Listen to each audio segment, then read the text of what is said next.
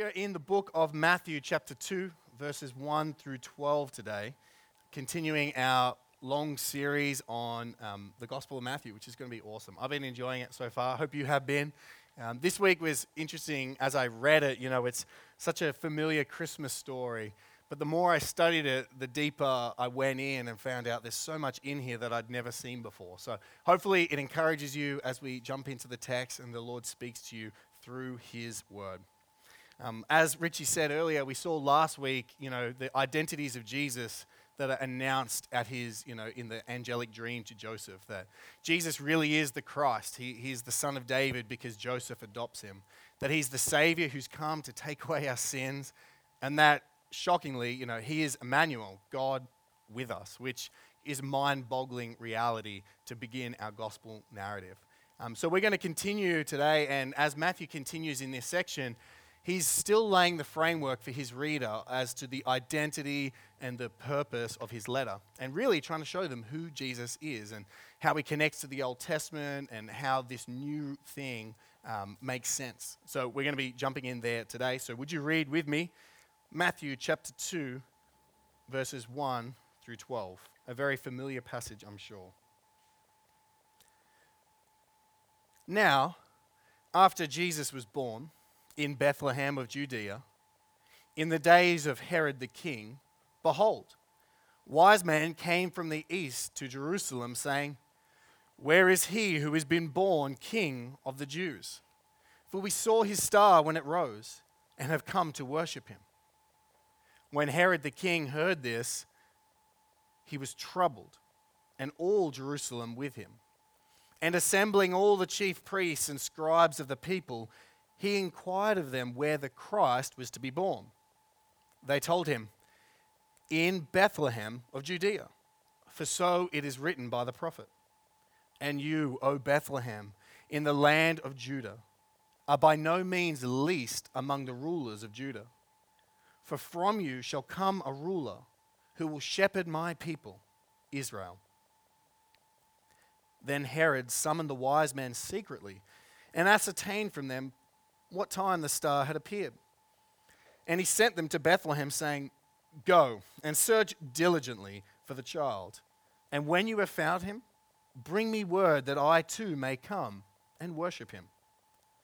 After listening to the king, they went on their way, and behold, the star that they had seen when it rose went before them until it came to rest over the place where the child was.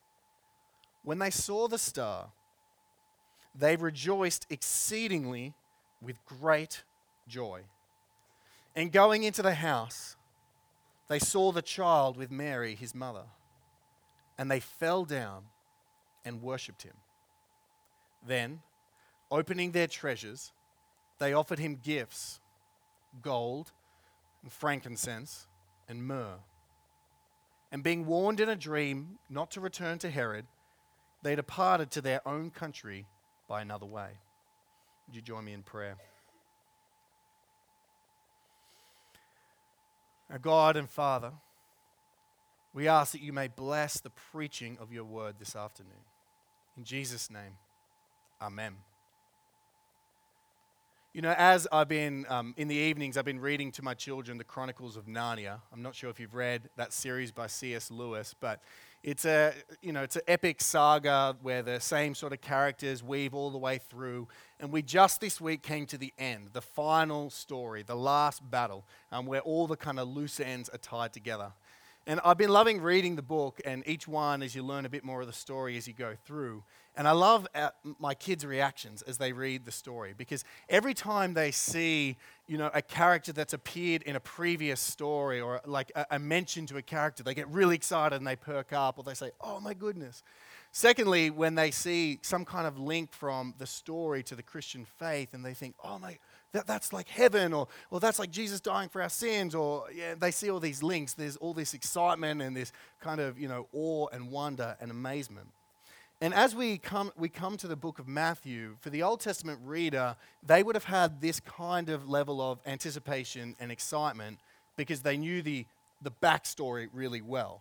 Um, and so, you know, as I read through Narnia, I was even crying at the end of it because you know, I knew what C.S. Lewis was trying to paint this picture of what heaven would be like and this anticipation of going further up and further in. And uh, just all these symbolic images were coming to mind. I was like, oh my goodness, I want to go to heaven.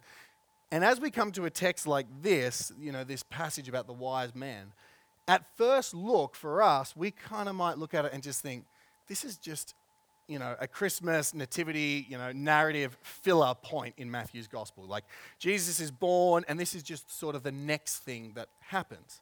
And so we kind of read it and think there's not that much going on in this passage, you know, could do without it. But as we come to any passage in the Bible, it's a great question to ask why is this passage here? And what would we miss if Matthew never told us this story? You know, why did Matthew put this here? And I'm going to give you a clue. It's a lot more than just the reality that, you know, some magi dudes went a long way to give Jesus some gold. Okay, but like there's, it's more than just a cute nativity scene. There's a lot more going on here. In fact, as we come to this passage, you would have noticed the repetition, you may have noticed the repetition of that word king. Herod the king, Christ the king, the king, the king, the king. This passage is actually about two kings and really the war between them. And so that's the title for the message today The Two Kings. And we're going to see what Matthew has to tell us about Jesus Christ being king. We're going to see just how rich and beautiful this passage is and how it links in with all that's come before in the Old Testament.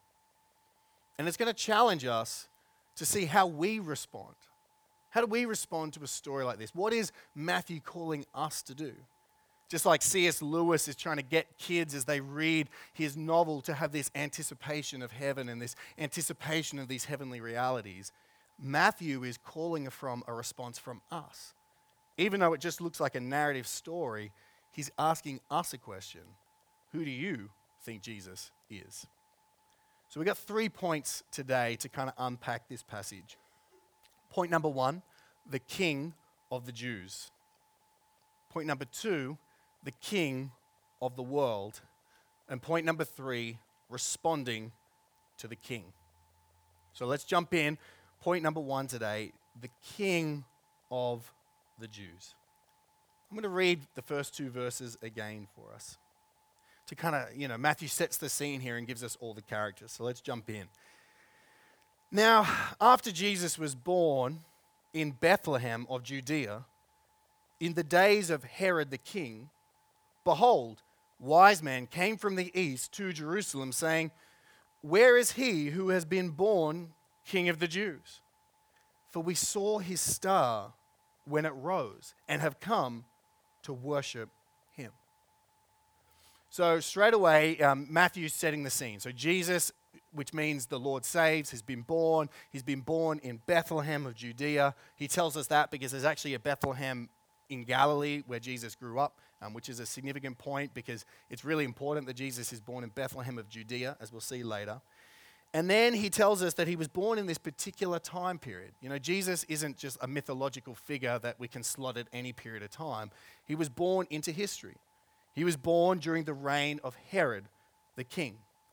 Um, and so, Herod, what we know from history about him is that he wasn't actually a Jewish man by birth, um, but he was sort of half Jewish. Um, Idumean was his father, his mother was Arabian, and Rome installed him as like a sort of, you know, client king in Israel to take over. He was a brilliant man, incredibly strategic in battle and in building. He rebuilt the temple. He rebuilt huge um, amount of architecture throughout ancient Rome. But he was also a little bit crazy too. Um, he had his, one of his wife murdered. He had some of his sons murdered because he was so hungry and scared about losing his power. Um, and he died in about 4 BC. So we've got Herod, the king of the Jews. That was his title in those days. He was known as the king of the Jews by those who weren't Jewish, right? They didn't think of him as that. Then the next character that's brought in by Matthew are the wise men. You know, you know, We Three Kings from Orient Land, the old, you know, Christmas carol. Um, this idea of, you know, three wise men that come and visit Jesus on the night that he's born is a cute idea, but it's not the reality. We, we don't know how many wise men there were. There could have been three, there could have been two, there could have been 40. Um, it doesn't say. There were three gifts, but we don't know how many wise men there actually were.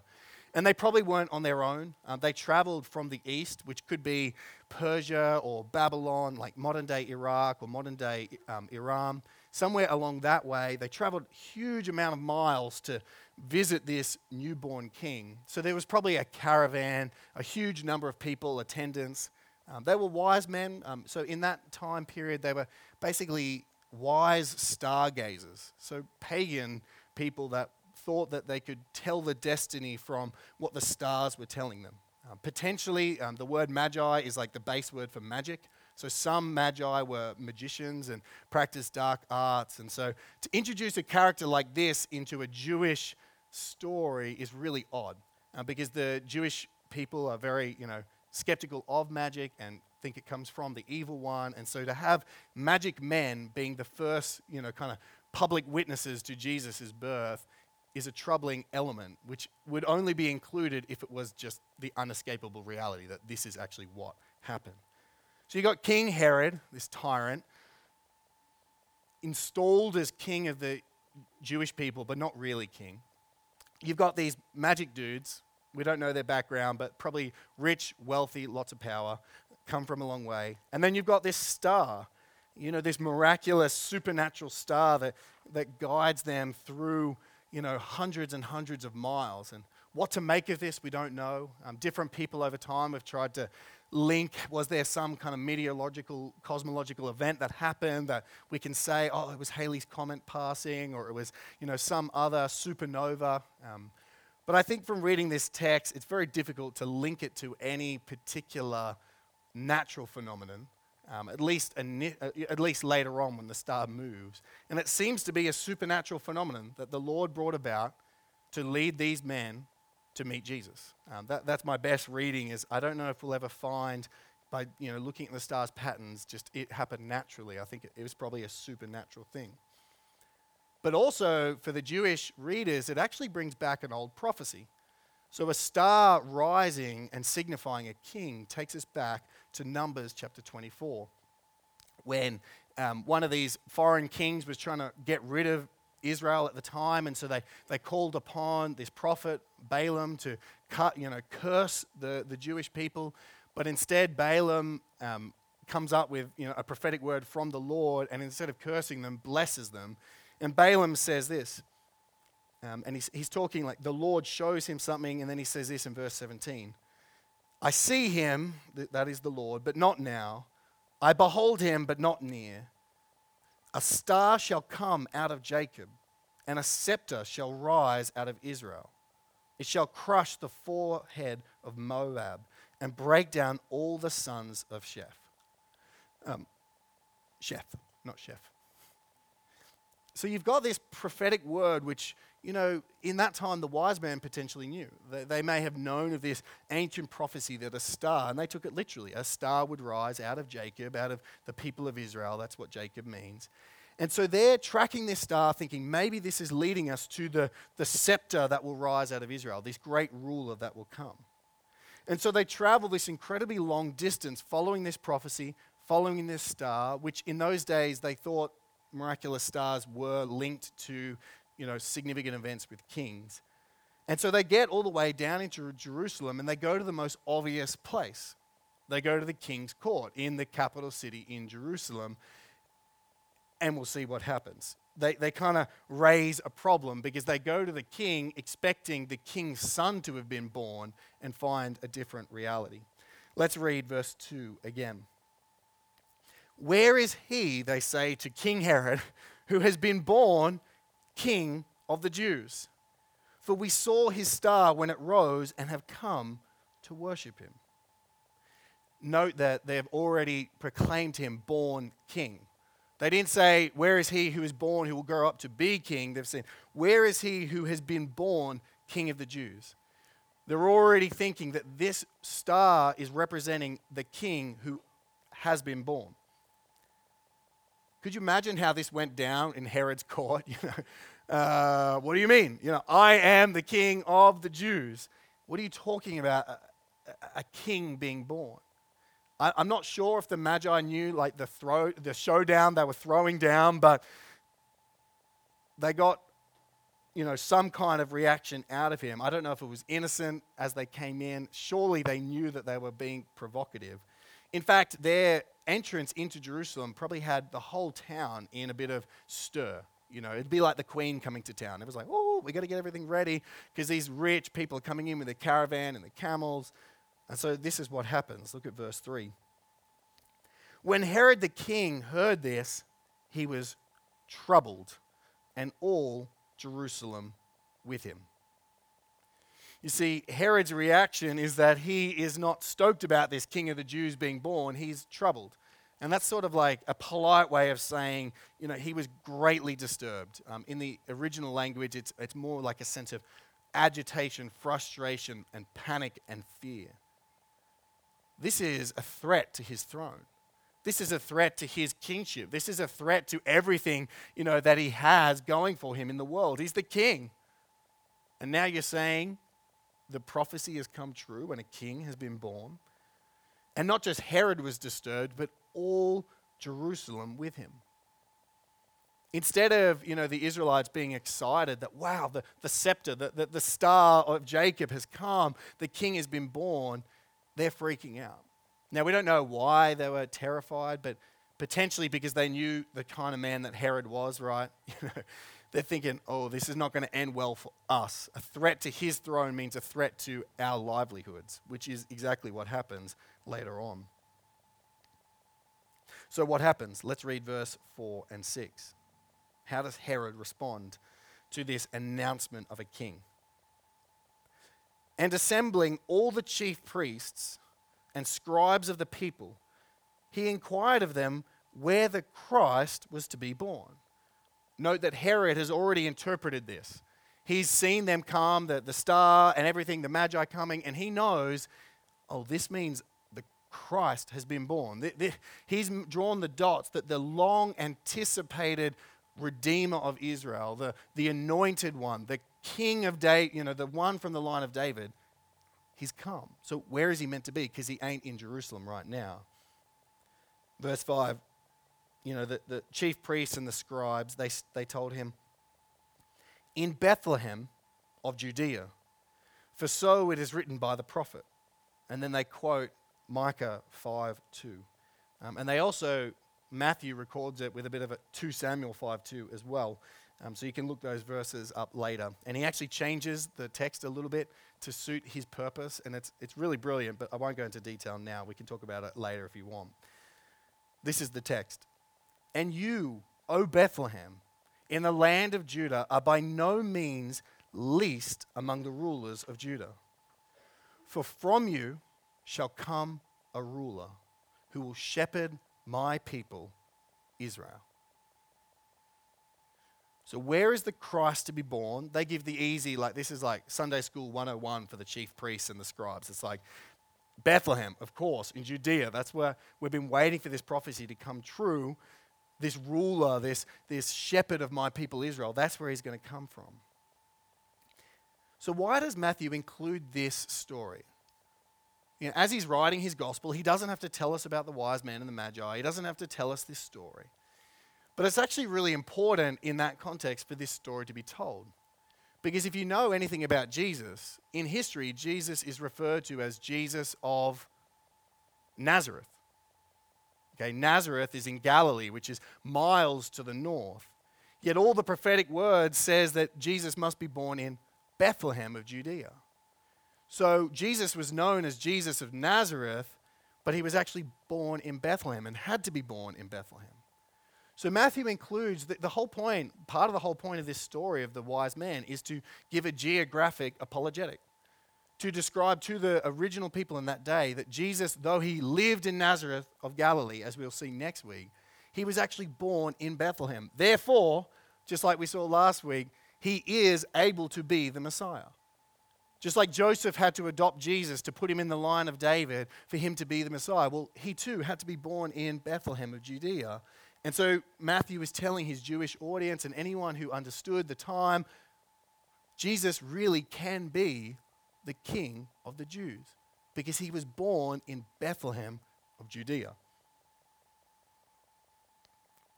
He can be what this passage says a ruler and a shepherd. This idea of a shepherd for the people of Israel brings together both God, who he calls himself the shepherd of his people, and his model for kingly rule. The kings of Israel were meant to be shepherding the people. David was the shepherd of Israel. And so to bring this passage together, these, you know, chief priests and scribes accidentally saying, This little baby who is born, who we haven't met yet, is the ruler, who is God, who is king. The rightful king of the Jews. This is a, whether they know it or not, this is a direct threat to Herod's kingship. So, what does Herod do? Let's look at verse 7 and 8. Then Herod summoned the wise men secretly and ascertained from them what time the star had appeared. And he sent them to Bethlehem, saying, Go, search diligently for the child, and when you have found him, bring me word that I may too come and worship. You know, we get this kind of dramatic irony, as we're going to see later, that that's not at all what Herod wants to do. He wants to know how old could this baby possibly be so I can get rid of him. So he sends the wise men off to extinguish this rival king of the Jews.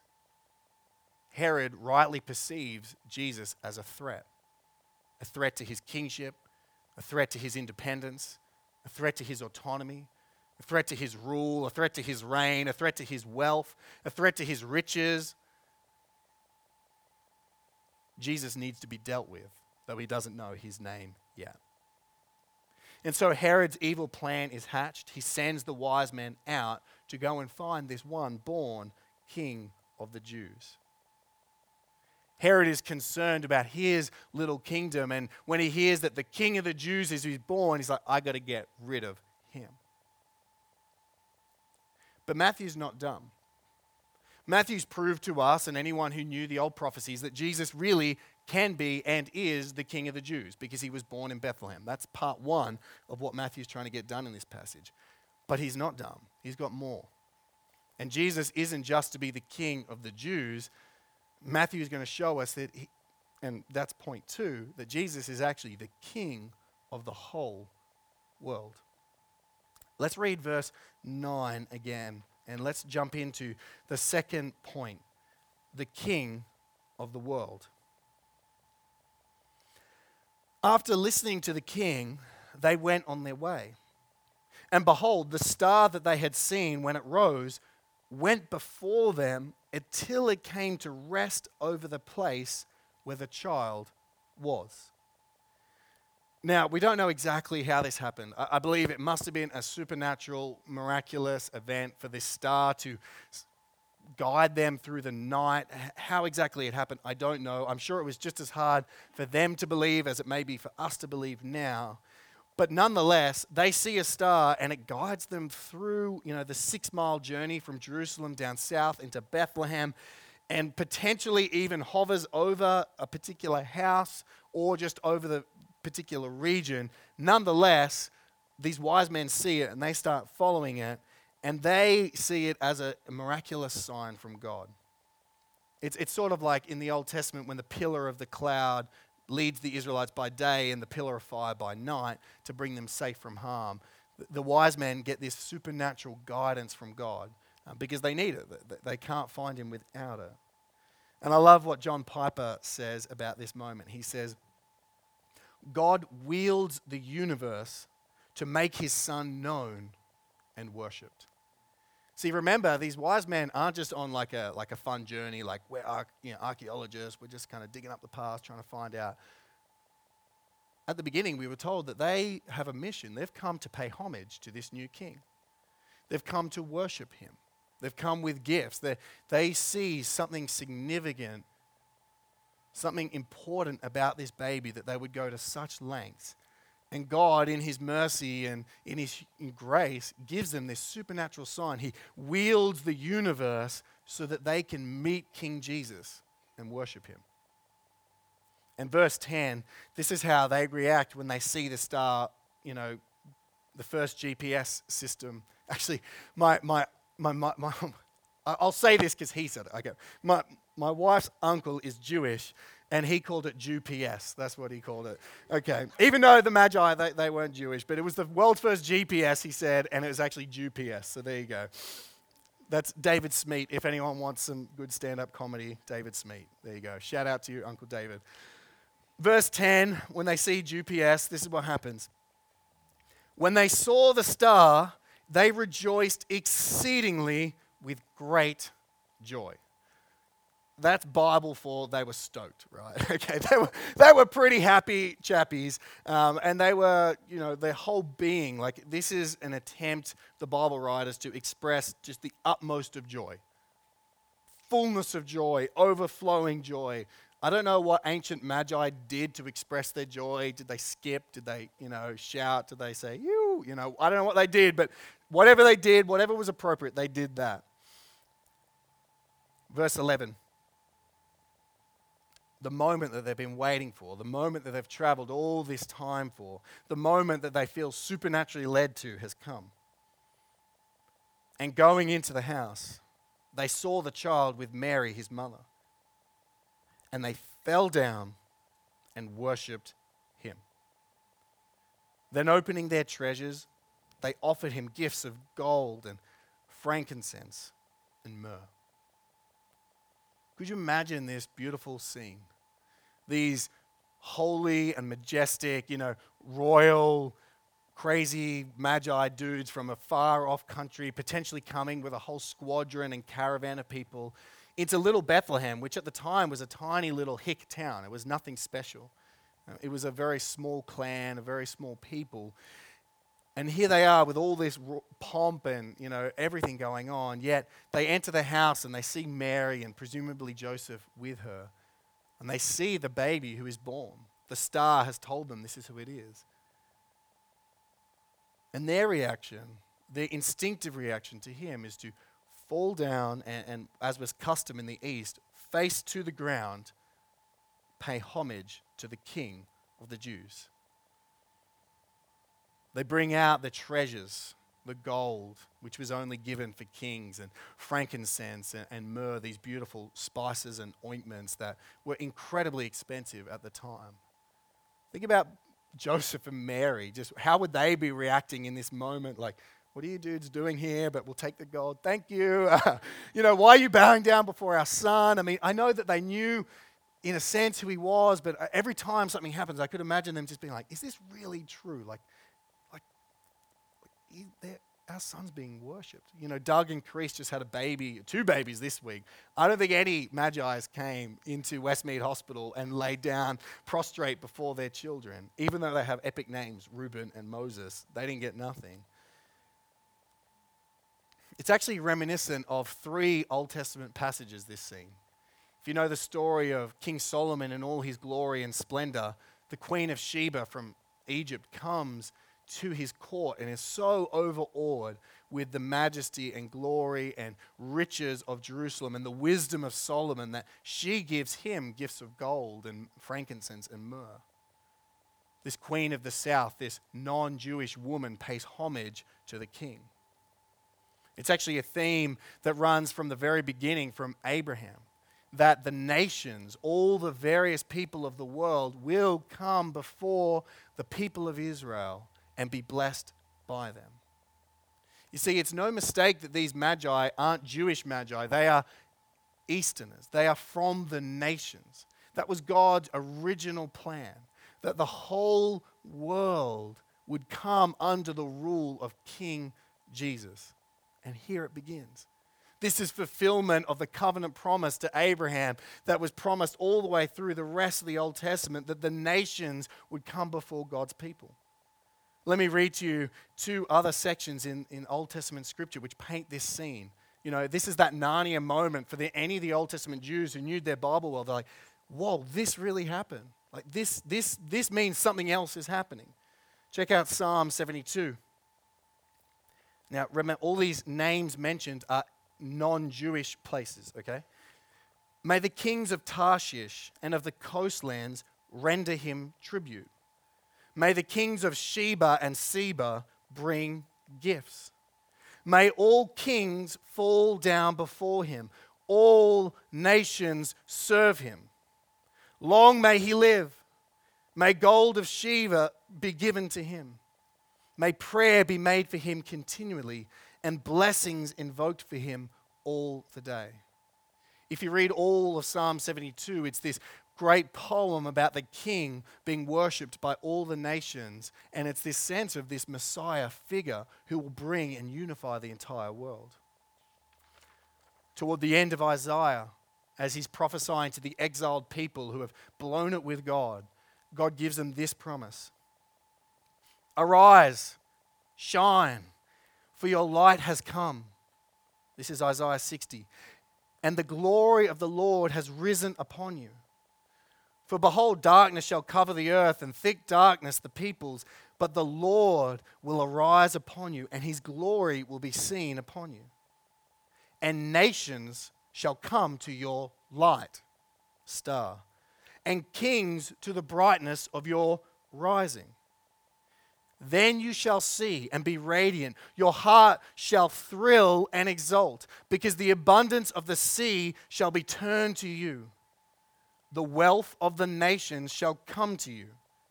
A multitude of camels shall, shall cover you. The young camels of Midian and Ephah, all those from Sheba shall come. They shall bring gold and frankincense, and shall bring good news, the praises of the Lord. And so Matthew is making a vivid point to us and to his readers that Jesus is not just King of the Jews, Herod. He is King of the entire world. He's King of the nations. He's the one that's been promised from long ago. He's fulfilling the entire storyline of the Bible. And in fact, Jesus himself knows this. In Matthew 8 11, he says this I tell you, Many will come from east and west and recline at table with Abraham, Isaac, and Jacob in the kingdom of heaven. You see, in Israel, God's plan was that it would be a light to the nations and the nations would come to them. But through Christ, God's plan is that we would be a light to the nations and we would go to them.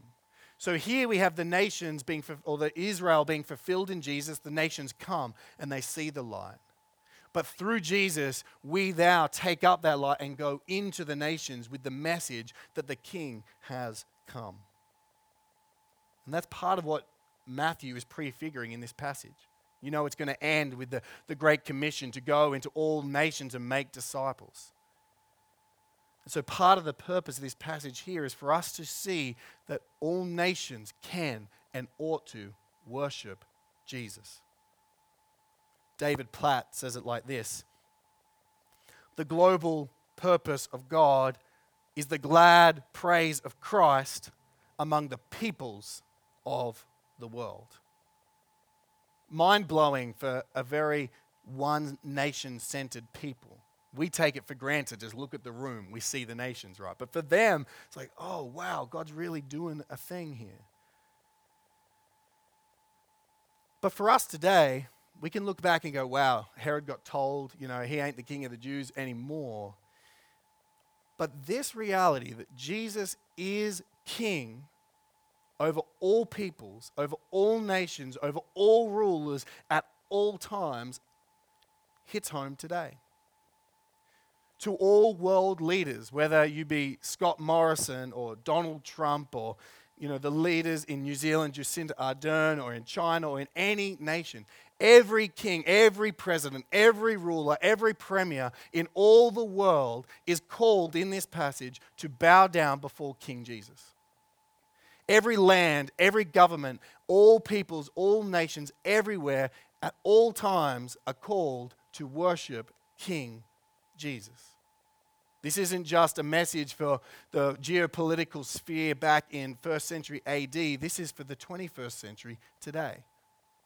If Scott Morrison, or well, he is a follower of Jesus, praise the Lord, but if other world leaders were here, we could boldly and confidently and humbly look them in the face and say, Friend, no matter the power you have, you are called, like these wise men, to fall down in worship before Jesus. And to that end, we ought to pray. To that end, we ought to expect of our leaders and our governments and our nations to bow the knee to King Jesus, to bend their rules and their wills and their desires to the Lord Jesus' will. There is no sacred secular divide. All people, all governments, all lands ought to be submitted to Jesus Christ. Recline at his table and benefit from his sacrificial death.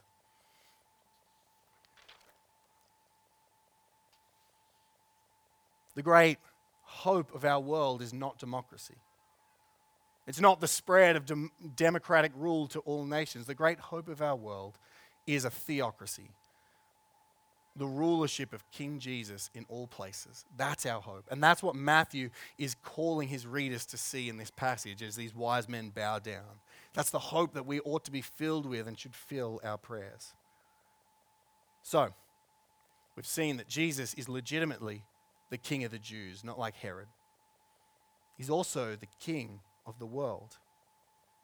And finally, Matthew now kind of turns this whole story and well, the whole point of this, the third point of this story is to turn it back on the reader and ask this question Who do you think Jesus is?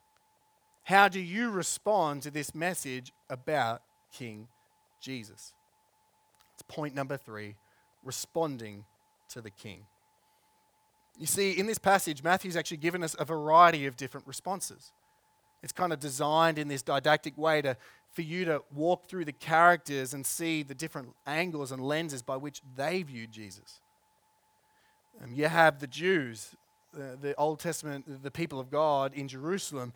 They knew a lot, but they were troubled by this message that Jesus had been born. They were troubled by this idea that the king was coming, maybe because it meant disruption. Maybe it meant their lives would be hindered by Herod. And so they, they didn't even go and search for him. Even the chief priests and the scribes who knew the Old Testament scriptures, they were indifferent at best, complacent. They knew that the star had come and the Christ was born and he was in Bethlehem of Judea. And where did they go with the wise man? They stayed still. They were indifferent. And perhaps that represents you. You may have heard of the Christian faith, the Christian truth. You may have been in church many times, but you're indifferent to it. You're not yet resolved or moved to action. And this passage is crying out to you and saying, You are missing out. You are missing out on being a subject of the King, this great King Jesus. So don't be complacent. Don't just learn and learn and learn and go nowhere with your knowledge. Let your learning about King Jesus lead you to worship King Jesus like it did for the wise men. And even for some of us who are followers of Jesus, we can be just so complacent about Him. You know, going to reading our Bible, going into prayer, going into worship, we can just be like, yeah, it's yeah, worshiping King Jesus. He's in Bethlehem. And we don't have that sense of like, I gotta, I gotta get to King Jesus like these magi did. Secondly, you may have hostility like Herod. He hated King Jesus. We're going to see next week that he tries to put him to death, massacres a whole town of young boys.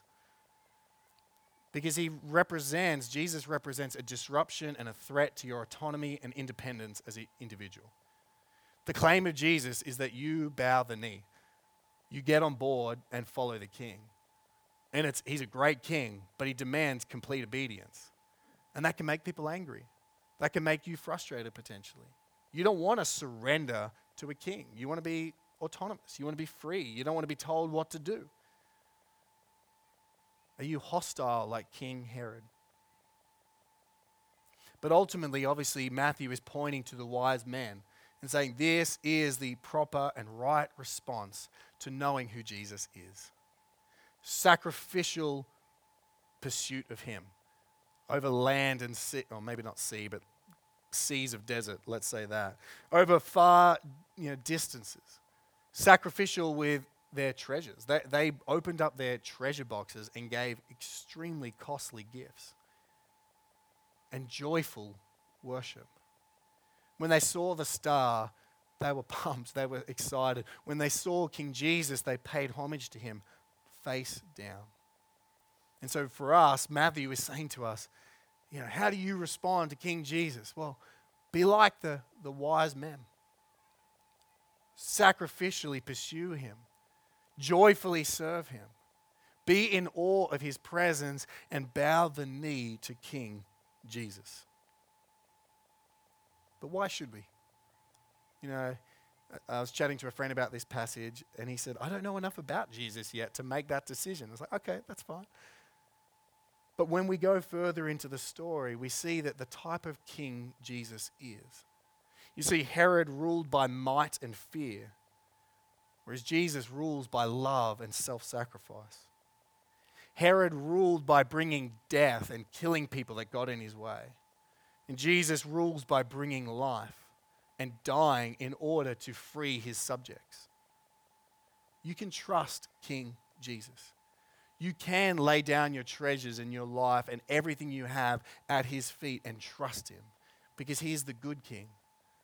No other political leader can save us. No other political leader will die for you. But King Jesus has.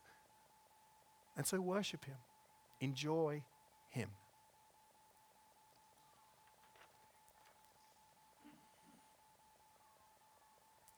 Let's finish the passage. Verse 12. We see King Herod's plan foiled.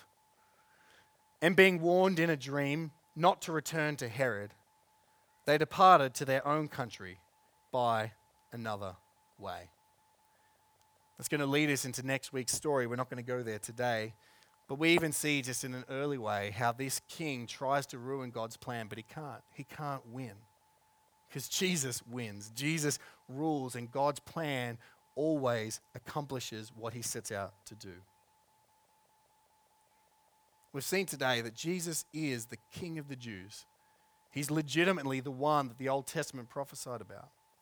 Jesus is the King of the nations, of the whole world, every single one of us, and every single person breathing now and into the future ought to lay allegiance at King Jesus' feet. And we've seen that we need to make a response ourselves. We need to make active decisions about what we do with this message of who Jesus is. And it can be a little bit like, what? This is not very practical, right? You know, tell me what to do with my life, preacher boy. You know, I, no one's ever said that to me, but sure. but what could be more practical than knowing who Jesus really is? Because if you don't figure out if Jesus is really king, or if you don't know who he is, then there's no obligation for you to do anything with any message about him. But if you can be proved to by scripture that he is the king, then everything he says and everything he calls you to is of utmost importance. Requires total obedience immediately and joyfully. And so it's incredibly practical to have all these passages from Matthew explaining just who Jesus is because it clarifies that everything he says you ought to do. That's how it's practical. You've got to know who he is. Otherwise, if he's not that, then there's no point following him. He's just a wise guru. I'm going to end by reading Psalm 2. Like I said, this passage has lots of links back to the Old Testament. Lots of links back that you would have seen, like a kid reading Narnia going, Oh, there's Lucy. Oh, there's Tumnus. Oh, oh, that's heaven. Oh, that's Jesus dying. Oh, that's Jesus resurrecting. Well, this passage takes us back to Psalm 2. I'm going to read that and then we're going to sing, Let Your Kingdom Come. I'm going to read the whole thing, if I can find it.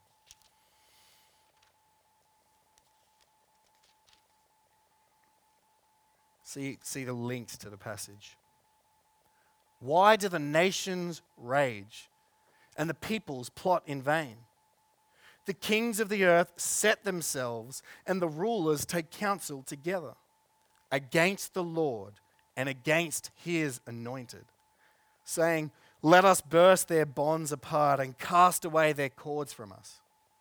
But look how God, like he foils Herod's plan. He who sits in the heavens laughs. The Lord holds them in derision. Then he will speak to them in his wrath and terrify them in his fury, saying, As for me, I have set my king on Zion, my holy hill. I will tell of the decree. The Lord said to me, You are my son. Today I have begotten you. Ask of me, and I will make the nations your heritage, and the ends of the earth your possession.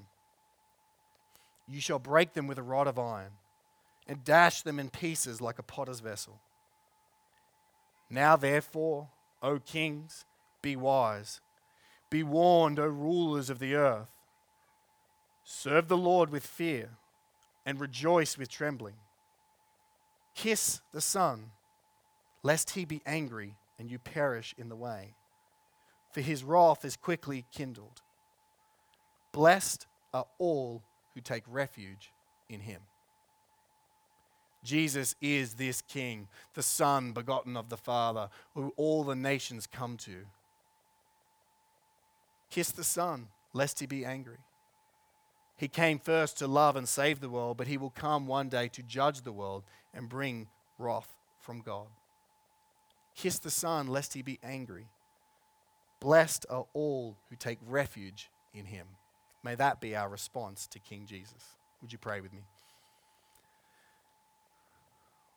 Lord, we thank you for your word and just how rich it is and complex it is, and how there's so much more there when we start digging in than we ever realized. We thank you that this is not just a cute story, but dramatically life altering. Lord, would you change our lives? Would you help us to bend the knee to your Son, to pledge allegiance, and then to actually live out our Monday through Sunday under the lordship of your Son? To do what he said to do, to live the way he calls us to live, to do it by his power and for his glory. God, give us grace.